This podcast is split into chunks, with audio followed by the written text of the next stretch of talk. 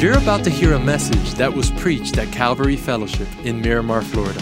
At Calvary, we exist to help people take their next step with God, and we pray that this message helps you do just that. How's everybody doing? Hey, we are really glad that you're here, and it's great to see that all of you survived this uh, the storm. People talking about the storm. You ready for the storm? Do you, do you mean the, that little bit of rain we got? The storm, we will rebuild. And anyway, so, but glad that you're here. And uh, so, I have three kids, and I will tell you this that having your third child is very different than having your first. When you have your first, and if you're a parent, you know this to be the case, and if you're not a parent, you're going to experience this at some point in your life. Uh, when you bring your first into the world, you are freaking out about everything Everything has to be sterilized. Nothing can touch the floor. Everyone who holds your baby has to go through a federal background check. And, and then you, but you start kind of loosening things up as you have more kids. And I noticed this with my three kids when it comes to the same thing that happened when all three of them at around a similar age. So th- they all had the same thing happen, which was cereal falling on the floor. And I, you know, when Mia, who's my oldest, when she was little and she was in the high chair and she spilled a bowl of cereal. I mean, I jumped up and I'm like, don't worry, mama. I'm going to clean this up and I'm going to get you a brand new bowl. And take care. I took care of everything. And then um, when my son Xander was born two and a half years later, um, he spilled a bowl of cereal and I got up and then I, I, I got him out too. And I'm like, all right, buddy, come on. We're going to clean this up together. We're going to get a new bowl together. And then when Livy was born, a couple years after that, and she spilled a bowl of cereal on the floor. Uh, I just let her out of the high chair. I'm like, Livy, your cereal's on the floor. Eat it before it dries. and, uh, and it's just weird how it's weird how that, that happens. But, and, it, and it's true. Uh, it, I saw, I've noticed even when taking pictures of my kids, I think I have close to 1 million pictures of Mia. Um, and her entire life has, was documented uh, in her doing anything imaginable from birth, you know, until her, you know, siblings were born. And, uh, but, but everything is documented. Xander probably has about half as many pictures. And so we didn't take a picture of everything, but we took a picture of the important stuff. And, and Livy, that poor girl, came into my office. Uh, when we first moved into the building, uh, she comes into my office and she's looking around. And I have like a bunch of stuff and memorabilia and all this and, and a million books in my office, but I have a bunch of pictures of my family and she's looking at the pictures and she goes, Dad, there isn't one picture of me here. And I'm like, how's that possible? Hey, look away. And I just kind of threw out a picture of one of the other kids and got one of her in there. And, uh, but you know, it, it, it happens. It, it, and it happens with just about anything that we start out very intense and then we kind of start to coast sometimes and, and, and forgetting that good things don't happen without being intentional. And uh, if you're married, you know that to be the case. We start out very intentional and passionate, and you know, we go the extra mile without being asked. When my wife and I were dating, uh, she went to, after we had been dating for probably about a year and a half, she moved to Tallahassee to go to college, and I was going to college here. And she called me and told me uh, that she had pneumonia. And so I just instinctively, I got in my car, I drove 450 miles picked her, picked her up, and then drove right back home. And I mean, that's love. And, and, and the problem is, fast forward a couple of years, we had been married for about a year, and we were going to bed, and uh, we were both laying in bed. I'm falling asleep, and she says, Hey, do you, could you, would you mind getting me a glass of water? You would have thought she asked me for a kidney. So I was like, Oh! And, uh, and, and, you know, and so, and, and, and, I, and I remember getting up, you know, and I do it with such a bad attitude. And, uh, and I get her the water. And I, I remember laying back down and I'm thinking, that's messed up. Like, I remember driving 900 miles in one day uh, f- for her. And, and, I, I, and I'm getting bent out, uh, bent out of shape about like walking nine feet. And it was literally nine feet. That's how small our first apartment was.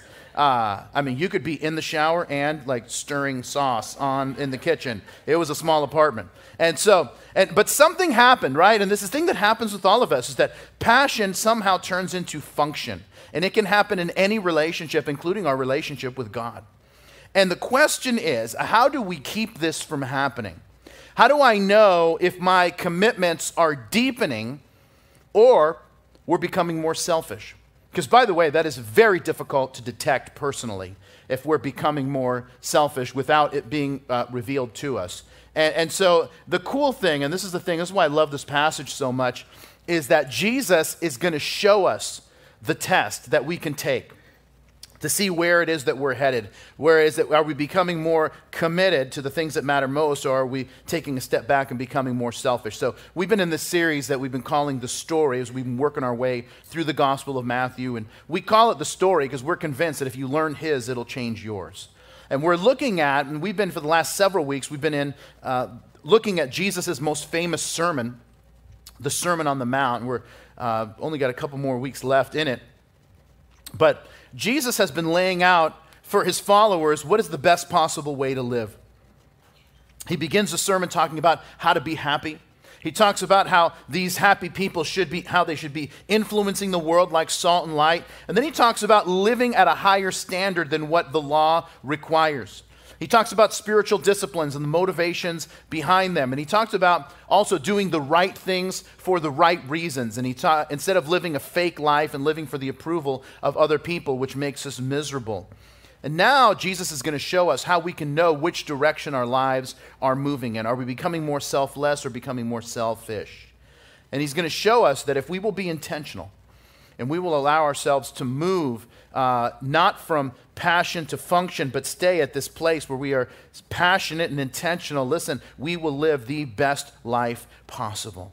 And it will focus your life like few other things can. It'll allow you to create the kind of future and the kind of life that you want, a life that's worth living. And so Jesus is going to take this one area of life and focus on it. But the truth of the matter is, is that Jesus could have talked about this in any area of life because the principles are true in any area of life. He could have talked about relationships, career, family, health, spiritual maturity. Instead, he talks about something that's very sensitive, that's very we're kind of protective of, focused on, and, uh, and, and I think the reason he does that is so we'll never forget what he's saying to us. Because listen, your future is influenced by what it is that you do and the decisions that we make uh, with what it is that we're going to talk about. Your family is influenced by what you do and the decisions that you make with this. Our church is influenced by the uh, what you do and the decisions that you make with this. Uh, your marriage is, everything is. And so let's go ahead and get started in Matthew chapter 6, and we're going to start in uh, verse 19. And Jesus says this He says, Do not lay up for yourselves treasures on earth where moth and rust destroy and where thieves break in and steal. But lay up for yourselves treasures in heaven, where neither moth nor rust destroys, and where thieves do not break in and steal. For where your treasure is, there your heart will be also. And that's what I want to spend some time focusing on is this idea of where your treasure is, there your heart will be also. And if you're a note taker, here's the first thing that I want you to note is that my heart, your heart, our heart moves in the direction of where we invest. That's the reality. So I, I want to explain this to you by telling you a story uh, about a guy named uh, Larry Gartrell. Larry Gartrell was my t- uh, 12th grade economics teacher and he's the only person I know that is uh, banned from Disney World. And that's because he got, uh, he was a chaperone, uh, a teacher chaperone for grad night, uh, and he smoked weed with some of the students and fell asleep on the lawn of the Haunted Mansion. And that is a true story. And uh, apparently, Disney frowns on that kind of behavior, just FYI. And uh, so I knew about him going into my senior year because uh, my best friend from high school's name was Al Brown. Al Brown's older brother is Michael Brown. And Michael had Mr. Gartrell for economics uh, last period uh, when he was a senior. Well, Mr. Gartrell had this uh, to the side of his, uh, like, you know, imagine the, the chalkboard, the desk, and then there was this door, and he had like a little office behind there. Well, one day, Mr. Gartrell goes back into the office and because it's last period, the bell rings. School day is over. And everyone leaves except Michael Brown. And, and, I, uh, and the story I'm going to tell you, I, I, ran the story. Michael told me the story, and I talked to Mr. Gartrell about it on the first day of school, and he told me it was true. Anyway, so everyone leaves in the class except Michael Brown. And Mr. Gartrell comes out and sees that he's sitting there waiting uh, for Mr. Gartrell to dismiss the class. And so Mr. Gartrell says, Michael, because you waited for me and didn't leave before I dismissed the class, I'm awarding you one million points. And so now, and, and now this, these points actually meant something because he says you don't have to do any assignments in this class. You don't even have to show up if you don't want to because you are guaranteed to have an A because you have one million points. And uh, so, and I remember talking to him, and I said, "Hey, do you remember a student named Michael Brown?" He's like, uh, "That's the only student I ever award, awarded one million points to." And I'm like, "It is true." I'm telling you, I, I was like Han Solo in uh, The Force Awakens. It's true, all of it. You know what I mean? It's, uh, and, um, it, was, it was a big thing. So, anyway, so in economics, uh, Mr. Gartrell is trying to teach us about the stock market. And he said the best way for us to learn about the stock market was to start investing. So he gives all of us 200 imaginary dollars. But here's the catch every dollar that we earn above the 200 that we're given, then that's a point towards our final grade. Every dollar that we lose from the original 200 is a point that's taken away from our final grade. And I saw this as a great opportunity because I was failing his class. And I needed, I really needed to pass economics and not have to take it in summer school because I was already planning on taking a full load of classes in summer school for the other classes I was failing. So, anyway, so I, I'm talking, I have a friend in the class, his name is Rob. And so we decide that we're going to work together on this project. And so I decide uh, I'm going to invest my $200 in some stock. I forgot what it was. And, um, but I'm telling you, something happened to me that I never expected. And I didn't even understand until I became a Christian and read this verse. Is the very thing that Jesus said that where your treasure is, there your heart will be also. I started reading the newspaper every day. I never thought, me, I was not a good student. I mean, I became a good student in college, but, you know, K through 12 was a rough, you know, rough season for me. And so but what happened is, I mean, I was walking around. I remember going to the corner newsstand in Coral Springs and buying the Wall Street Journal every day, looking to see how the stock was doing. Because once again, I was so obsessed where this was going because it just it mattered so much to me. And, and um, I usually stop the story there and, and because I've made the point, but then people get upset and they're like, well, you didn't tell us how the story ended. And so I'll tell you how the story ended. And um, I, uh, I was not doing well. The stock that I had that I had invested in was kind of plummeting. And I was very nervous. And then I was talking with my friend Rob in the class. And, um, and I said to him, and I said, We've never told Mr. Gartrell what stock we were investing in. We just had to do a little presentation at the end. And I said, So why don't we take the, the newspaper from the first day and then the newspaper from the last day, and let's just pick which stock did the best, and we'll just say that's the one that we invested in. And uh, anyway, I passed economics. Um, and uh, I made thousands of imaginary dollars uh, and because of that. And my wife knows this story, and she's, you know, and my kids, they're so disappointed in me. And they're like, we can't even believe you. And I'm like, I wasn't even a Christian when this happened. And my wife, I told my wife that story, and she's like, you know, if you weren't a Christian, you'd be in jail. And I said, but you know, I'd be running the jail. So that counts for something. And so, anyway. Now, but here's the point the point is that something happened in my life when I invested my treasure somewhere. My heart followed. I became obsessed with how it is that it was doing. And I'm telling you, this is true with everything in life.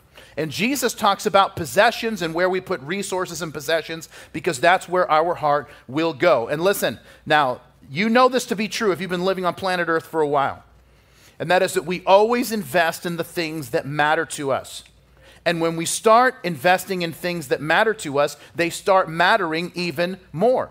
And what Jesus is encouraging us to do when he says, don't just lay up treasure on earth where moth and rust destroy. Why? Because eventually it's all gone. But lay up for yourselves treasures in heaven where moth and rust don't destroy and where thieves don't break in and steal. And then, why? Because that's where your treasure is going to be. That's where your heart is going to be. And he's saying, if you will focus on eternity, our hearts will naturally move in that direction. Why is that important? Because when you lay up treasure in heaven, you will begin to care about the things of heaven more. And that's not just true when it comes to money or possessions, it just starts there. You start giving, and you know what happens? Is that something like something will move in every other area of your life. All of your life will start moving in the direction of eternal things. And I want you to think about for a minute what it would look like. What would your marriage look like if, you're, if in your marriage you started focusing on eternal things more? I mean, would your marriage be better or worse? Right, I think we all recognize that it would be better. Your relationship with your kids, if I started moving with my relationship with my kids towards eternal things, right, it, things would get better. Would I have more joy in my life or less? Why, why is that? Why would I have more joy? Because when you decide that eternal things are important, it changes something in you. You start deciding that God's way is better than yours, and that changes everything. That's why Jesus says, Where your treasure is, your heart will be also. Because the shortest line to your heart is your money and your stuff. And I'm telling you, and I know we don't like that. And I don't like it because uh, we, we think that we're in 2022 and we're very sophisticated people, and, we're, we're, and, and the reality is we're not. Uh, Jesus knows that if the, the thing that you want, if you want something to matter to you, start investing in it. And, and that's where Jesus is saying, you want to know what matters to us the most? Follow the money. And, and, and, and I'll tell you, um, and if you want something to matter more, then start putting resources there, and your heart cannot help but follow. He goes on, and he's going he's to explain this a little bit more in verse 22. He says, The lamp of the body is the eye. If therefore your eye is good, your whole body will be full of light. But if your eye is bad, your whole body will be full of darkness. And if therefore the light that is in you is darkness, how great is that darkness. Now, if you pause there and uh, give me your attention, this is a little bit of a complicated passage because it's built around a Jewish idiom. And uh, every culture, um, and by the way, if you're a note taker, I forgot to mention that, and that is that my vision can enlarge my world. Um, that's the next thing that Jesus wants to tell us. My vision can enlarge my world. Every culture has expressions that don't make sense to other cultures when they're translated. Whenever I'm trying to translate um, Cuban expressions to my wife, when I'm around my family. Yeah, I, I, she looks at me like I'm insane. And so uh, I remember I was at my dad's. My dad was, was, when my dad was still alive, and he had this big party at his house, and and uh, somebody was was talking, and they said something was un paquete, if you know what that means. And so. And, and, and my wife was like, what, what, why, is there, what, why is everybody laughing? My wife, he said something kind of funny. What, what, what did he say? I said, well, the guy told a story, and, and uh, my dad said that it was a package. And um, she said, What does that mean? And I'm like, You know, when someone's lying to you, and you don't believe them. It's un paquete. And so, and, uh, and so later that day, somebody's telling my dad a story about all these good things that happened. And my dad says, Eres un reventado. And, um, and so, and my wife is like, uh, Okay, what is it? What did he say? Oh, he's the guy told him a story, but all these good things are happening. And he said he was exploding. And, uh, and he's like, Well, this is like a good explosion? Oh, it's a fantastic explosion. And, uh, and she's like, Well, why is the explosion good? I'm like, well, I have no idea why the explosion is good, but the explosion is good. And so, but that just means you're having good luck. But it really means you're exploding, and it doesn't make any sense, right? And so, uh, when we read this, we're like, okay, so the lamp of the eye is the body. If your eye's good, and we're reading it, we're like, I don't get it. Uh, and, and, so, and it's because we, we kind of we miss um, the, underst- the, the, the, the, Jewish understanding of it. Um, when Jesus is saying that when uh, someone has a good eye, a good eye in Hebrew always refers to generosity. It always refers to generosity, and I'm going to show you that in, from a couple passages in the book of Proverbs. But, um, and so the whole idea is, is that if you have a good eye, then it's bringing light to your whole body. If you have a bad eye, and that is that you are not generous, but you're miserly, it keeps a body in darkness. And so the word that's translated generous um, is this Hebrew word tov, which is the same word that's used in Genesis 1 when God creates everything and calls it good. And so Jesus is talking about that generosity brings light to your entire body because it allows the rest of your body to move freely because God is creating more opportunities. So, in, and you'll see this in, in Proverbs 22 in your notes, it says, A man with an evil eye hastens after riches and does not consider that poverty will come upon him. Now, to give you the inverse in Proverbs 22, it says, He who has a generous eye will be blessed, for he gives us his bread to the poor. And the point is that God has a way of blessing people who are generous and has a way of bringing better opportunities, divine connections, and a larger future. A couple of weeks ago, I read you this passage, and it's one of my favorites in the book of Proverbs.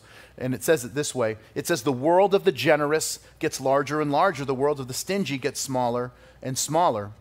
And the one who blesses others is abundantly blessed, and those who help others are helped. And this is just a reality of spiritual life. And, and you don't have to take my word for it. You ask anyone who's a Christian, who's generous, and they will tell you that the moment that they began to just open their hand to what God wanted to do in their financial world, God entered their financial world, and their world got a lot better and a lot larger. And the opposite is also true. When we keep God out of our financial world, our world gets smaller. Uh, when my wife, I told you that when my wife was in college, uh, she was in, in, college up in Tallahassee, and um, I went to visit her. And before leaving town, uh, I was, th- now this is, I was in college, and so I was working as a delivery guy part time. And so, and this is way back. I mean, we're talking like 1994, 95, somewhere around that, around that time. Um, and so I got, I was leaving town uh, to go see my wife, and um, I got my paycheck and my tithe. It was 530 bucks. My tithe was $53, and I was in college, not making much money, and I really needed the 53 bucks for the, t- for the, the trip. And I, I prayed this prayer, and uh, which I don't recommend, as you'll see in just a minute. But I'm like, Lord, let's not worry about the $53, because what's $53 to you? For me, that's gas. Today, it's about a half a gallon of gas. But um, anyway, but then it was it was it was it was a lot more. And uh, and, and and my car had just come out of the shop, and so I drive up to Tallahassee, and on the first day, my battery died. So then I go to the auto store, and you know how it is when you're you're you get you go to the auto store, and then uh, they're like, or you know, are you going to be uh, turning in a battery? And it's like, if I had, was able to drive here um, and so thankfully, I, I, my car had died like a block from the, um, the, bat, the auto place. So I walked over, and then I'm like, all right, oh, did you have the, what they call the core? Do you have the core? And I'm like, all right, well, fine. So then I go back, I get the battery, walk it over, and then I give them the. And by the way, these batteries, if you don't know this, I mean, they weigh like a thousand pounds. And I don't know what they're putting in there, but um, so anyway, I bring the battery, and then they get the new one, and they're like, "Oh, just go over there, pick whichever one." And I'm like, "Oh, not a lot of customer service here, so I got to go get my own battery." And then, and by the way, this one is a full battery; it doesn't weigh any more, so I figured you'd be getting something anyway. So I bring it over, and they're like, "All right, so then we got this, and we'll deduct uh, however much from the." Um, from the core, and then you got this, and they said, "Oh, that," and the guy goes, "Oh, that's funny. It's fifty-three dollars on the nose." And I was like, oh, God, I thought it was we under, had an understanding. And God's all like, no, you thought you had an understanding. I, that's not how, I didn't agree to those terms. And, uh, and, and, and, and, and, I'm telling you, that this is just what happens, right? Now, let me tell you what happened yesterday. Um, my wife, the battery in my wife's car died. And, uh, and I remember I, was dri- I drive to the auto place, and he's like, hey, do you have the core? And, uh, and I'm like, dude, my no, I don't have the core. I got I need the bat anyway. So I go and get the um, I get the battery, and then um, I got to change the battery, and and and they and um, Chevy has decided that they are going to make getting a battery out. I mean, you got to basically put an explosive in there to create some space It's like impossible for human hands to actually grab this battery without taking apart half the engine. Anyway, I finally get the battery out and then um, put the new one in and all that. And by the way, um, I, I, didn't realize how bad inflation had hit everything. The battery was 200 bucks. And, uh, and, and, and I was just like, wow, everything has gone up in, in, in, in, in, in price. So, anyway, and there's so much that could be said there, and I'm just going to leave it alone because I don't want to get in trouble. But let's just let's just put a little asterisk. It's just like so much could be said, and we're just going to leave it because I have self control, some self control. And so, anyway, and so I get that, and, and, and I'm thinking to myself, I was telling my wife this as we're driving back, and I say, you know, I'm, I'm t- you know, I'm telling the battery story. Uh, she's like, the $53 battery? I'm telling the $53 battery story. And, um, and I said, but here's the weird thing. And I said, and then uh, I, I, said, because I got to be honest, that the battery happened, that, that, your battery died um, you know, today. And so I, I want to tell that. And, uh, and she's like, well, what do you think, what's God showing you in this? And I said, you know, here's the thing. I said, remember a couple of weeks ago, we got that unexpected check in the mail? And uh, we got one of these, like, you know, in Monopoly, when you're playing and there's like that card that says, like, bank error in your favor? Like, we got one of those. And it was, it was amazing. It was like, man, if I could have that happen like every couple of weeks, wow, think it was a game changer. But anyway, we got one of those like bank error in your favor, and we got this check in the mail, and it was amazing. And, uh, and I was telling her, and I said, you know, what's so interesting to me all these years later is that, you know, when we start out, you start out trusting, and then God meets you and, and, and blesses your obedience. And I said, and then you walk in obedience for a long time. And I said, and I just, I realized that God had blessed us before we even knew there was a need. And so God blesses us a couple weeks ago. He's like, hey, you didn't expect that. Here's that check in the mail. And, uh, and by the way, I know that there's something coming that you don't even know about, so I'm going to bless you on the front end. And, and, I'm, and I'm telling you this. I'm telling you this because there is something wonderful that happens when you start trusting God. Is that, you know, we all, everybody wants God to bless them financially. But it doesn't happen until we invite God into our financial world and start honoring Him um, we start honoring him with the tithe. And, and, and I love what Second Corinthians says. It says it this way. It says, Remember this whoever sows sparingly will also reap sparingly. Whoever sows generously will also reap generously. And each of you should give what you've decided in your heart to give, not reluctantly or under compulsion. For God loves a cheerful giver. And here's the thing that we have to remember. Um, and we talk about, people always say, oh, you know, you reap what you sow. You reap what you sow. Um, Here's what the Bible teaches you don't reap what you sow, you always reap more than you sow. Always. In fact, in the book of Hosea, and this is used in the negative connotation, but it says this they sow the wind and they reap the whirlwind.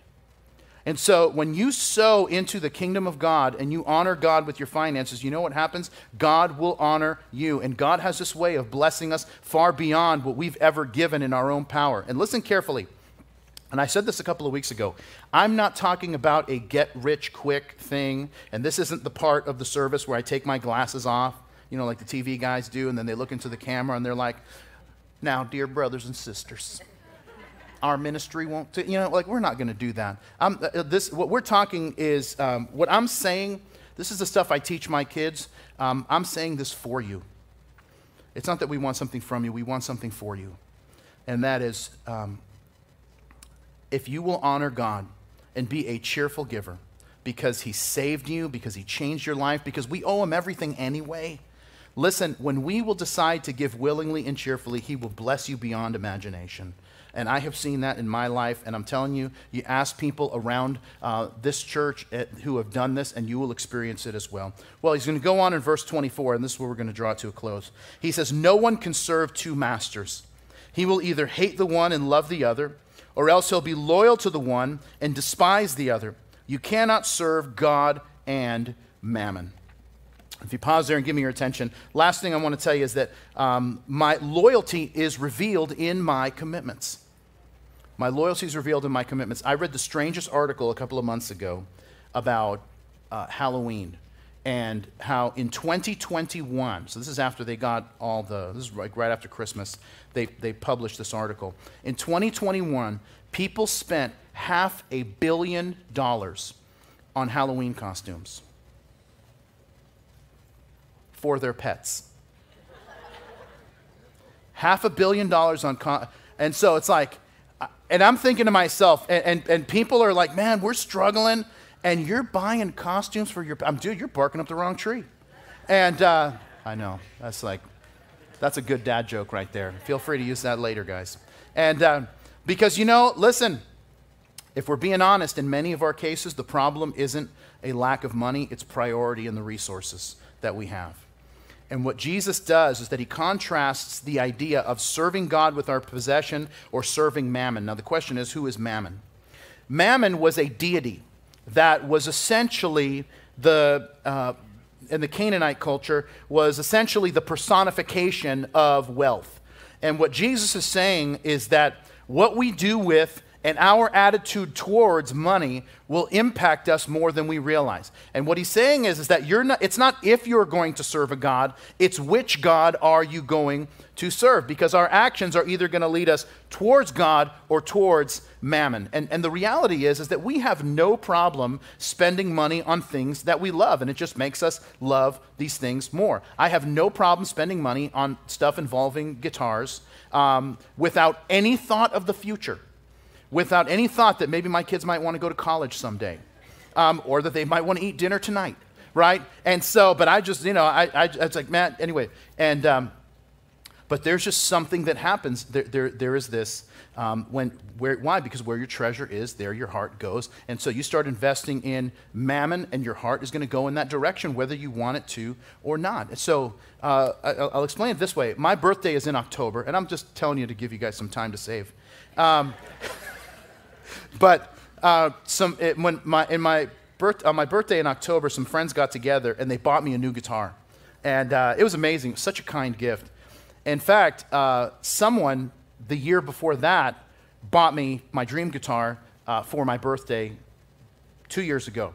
And so my son, after my birthday party in, um, in October, he says to me, he goes, Dad, you've gotten two, a new guitar two years in a row.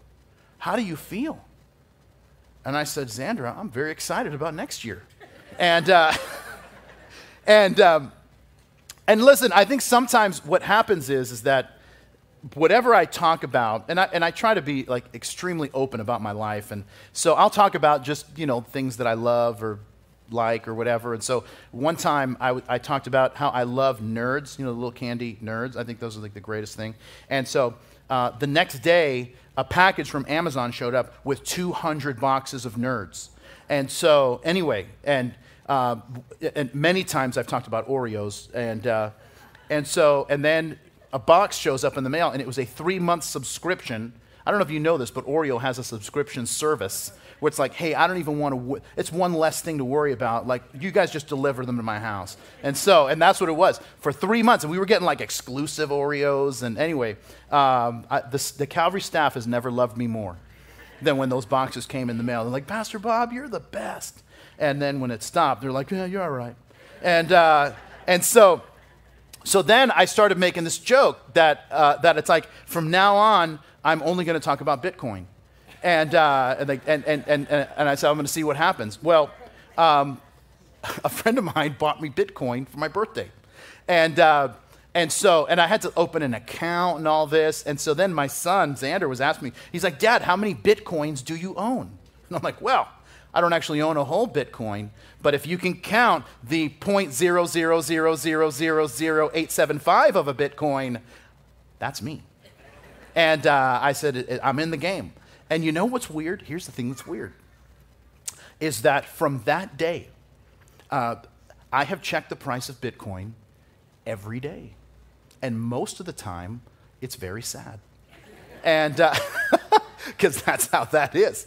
But I check the price of Bitcoin every day. I'm subscribed to YouTube channels that talk about Bitcoin and cryptocurrency, all because someone put treasure somewhere with my name on it. My heart instinctively followed. And listen, that is a fact of life. That whatever you want your heart to follow, put your resources there, and your heart cannot help but move in that direction. And listen, so if, if when you want to, uh, when you decide, I'm going to put money and resources into investing in the kingdom of God, you know what happens? Your heart cannot help but follow and, and, and care about the things of God. But we cannot serve God in money. And we have to decide who we're going to serve. We will either trust God and use money, or we will trust money and use God. But Jesus is saying it's one or the other. It's impossible to sit on the fence. So let me tell you where the rubber meets the road. And I want to challenge you to do one of two things um, as we close. So I'm going to ask you to grab your, your connection card that you filled out earlier. So if you'll grab that. And here's, here's what I want you to do. I want you could do both, but I want you to do uh, at least one of the two. The first is this is sign up for Financial Peace University. Once again, we don't get anything from this. There's no resources that we get. Um, we just host it. I talked about this a couple of weeks ago if you were here, but we need to get educated about money. um, most of the time in church, all that people hear is tithing, give 10%, and it's like, but we have no idea what to do with the other 90. This class is really designed to give us a financial education from A to Z. And here, if I can say this, and if, if um, and I think this is important, um, don't be proud. I'm telling you, when my wife and I got married, I knew nothing about money. Nothing. We were in tons of debt, and we had really no goals, and, and we didn't have anything figured out. And, um, and I, I, read a bunch of books uh, written by Christian authors on the subject of money, and it changed our lives to this day. And uh, the decisions that we made 25 years ago when we first got married, I mean, are still bearing fruit to this day. And I would have done anything for a class like this that would have basically synthesized everything that I read in those books and just put it into nine sessions. I, I would have done anything for that. And here's what happens is sometimes, and, and let me just say, as guys, what we do, we're like, oh yeah, I just I'll figure that out. I'll watch a couple videos on YouTube. Like you know, it, uh, you know, it's, it's like what I tell people when they they I, I, I was like, hey, uh, don't confuse uh, your Google search with my theology degree. And uh, so let me just say this don't confuse getting a financial education with two three minute videos that you watched on YouTube um, by who knows who, uh, some guy who's probably broke, uh, telling you how to, how to invest money. And so, listen, the point is don't, don't miss it. Because um, you know who, proud people don't grow. And that's just an important life lesson in general. Proud people don't grow. The only people who grow are people who are curious. People who are curious never stop asking questions and they believe. And I think that that is just one of the marks of mature people is that they want they just keep asking questions. They just don't think they know everything. And people who are curious grow. Sign up for the class. The first class is free. You don't have to make a commitment. You know, we took that lesson from the narcotic salesman. First one's free. And, um, and, uh, and listen, and go with your spouse. And I'm just to tell you right now, you and your spouse need to go together because you need to be on the same page. And you know what you're to find? You're to find peace. You're to have conversations that you needed to have a long time ago. And things are to get better in your life. Here's the second thing I want you to do it's on the back of your connection card, and that is to sign up for the 90 day tithe challenge. And, and um, it's not because we only want you to give for 90 days.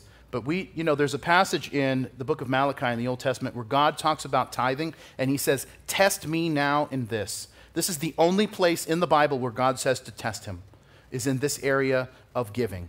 And here's what you'll find. You take the 90 day tithe challenge and you commit, saying, I'm going to give and I'm going to see what God does. And here's what you're going to find is that God has an ability to take 90% and make it go further than 100% ever could because that 90% is going to have the blessing of God on it. And I'm telling you this, over the years we've done this, and I mean, thousands of people have taken this challenge, and, then, and they have never regretted it. I'm telling you, I'm still waiting to meet the person since I started tithing, and that was what sent my life into upheaval. that was the downfall, right? Nobody's ever said that. And so, if you'll check off on the box that I want to take the 90 day tithe challenge, um, what we want to do, and we want to um, we want to walk with you in this. And uh, if you sign up for it, uh, you're going to get some emails from me um, just encouraging you in the process. And then what we want to do is there's a book that I absolutely love. I didn't write it, although I wish I did. And uh, it's called Fields of Gold, and I, have read it um, several times. But we want to send you a copy as a gift um, if you decide that you want to take this. And it really talks about what keeps people from living a generous life. And so we want to invest in you uh, in that way. And, and listen, and if I can be this bold, here's what I would encourage you to do if you say you want to take the Tithe Challenge is that you get your phone, that you download the Calvary app, and you make it automatic and you say, you know what, I don't want this to be based on emotions or if I get nervous, I'm going to decide that I'm just, I'm going to do this, I'm going to make it automatic. And, and the thing I always like to say that I think is so important is that I would rather forget that I obeyed God than forget to obey Him. And so that's why I love that it's automatic. That way, even if I go out of town, I'm still giving and I'm still seeking to be faithful. And here's the bottom line is that where your treasure is, there your heart will be also. Because some of us have been given nothing and then we wonder why we're not growing. And, and it's because our heart is going in a bunch of different directions. And so, um, and, and some of us, we've been, we've been kind of flirting with it, like I said, it's time to just take a step and watch what our Heavenly Father can do. You know why? Because He loves you. Because He wants to bless you. Because you're a parent. Those of you that are parents, and you know that you want to bless your kids. And the, when, when you can't bless your kids because they're not doing the right thing, you're the one that's bummed out more than anybody else. And, and so, but He's ready and He's seeking to bless us if we'll honor Him. And, and here's the reality, and I'll close with this. The reality that Jesus wants us to embrace in all of this is that if we will set our mind on the kingdom of God, listen, wonderful things are going to happen. If our heart is set on money and you give your heart to money, you will always feel poor because you will always compare yourself to somebody else who has more. In the same way, if you set your heart on beauty and that's what matters most and you give your heart to beauty, you will always feel ugly because there will always be someone else that you think is more attractive. You, you set your heart on power, and that's the thing that you give your heart to, um, you will always feel weak. But if you set your heart on Jesus and give your heart to Him and walk closer with Him, you'll get Jesus and you get all the other things thrown in. C.S. Lewis said it this way He said, If you aim for earth, you'll miss it, but if you aim for heaven, you'll get earth thrown in. And when you make God your treasure, you will find that he has already made you his treasure. That's why he came to earth. Because he already had the power and the beauty and the honor, and he left it. He left it because he saw you as his treasure. And when you make him your treasure, I'm telling you, your life will never be the same. And that's why we celebrate communion. We celebrate communion to focus our hearts, uh, to, to, to reset our heart and desire on him, to remember that God so loved the world that he gave. He gave his son, and that nothing should take precedence over him in our lives. And so the ushers are going to come forward. They're going to hand out the communion elements. And as they do, listen, maybe this is our moment as we sing to reconnect with God, to recommit ourselves to Him, to say, God, I want to put you first. And that that will change everything else in our lives, that we want to seek Him and know Him. And then, so hold on to the elements because we're going to partake of them together as uh, Johan and the band lead us. Before I spoke a word, you were singing over me.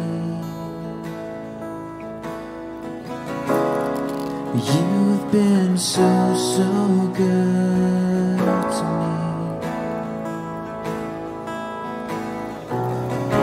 Before I took a breath, you breathe your life in me. You have been so, so kind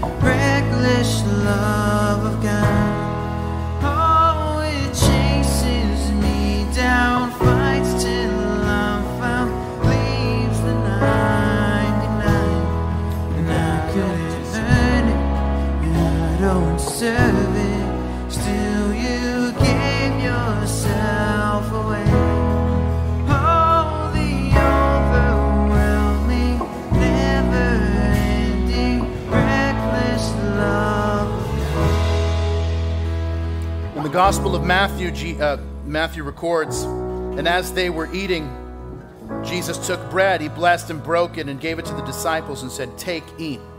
This is my body. Let's partake of the bread together.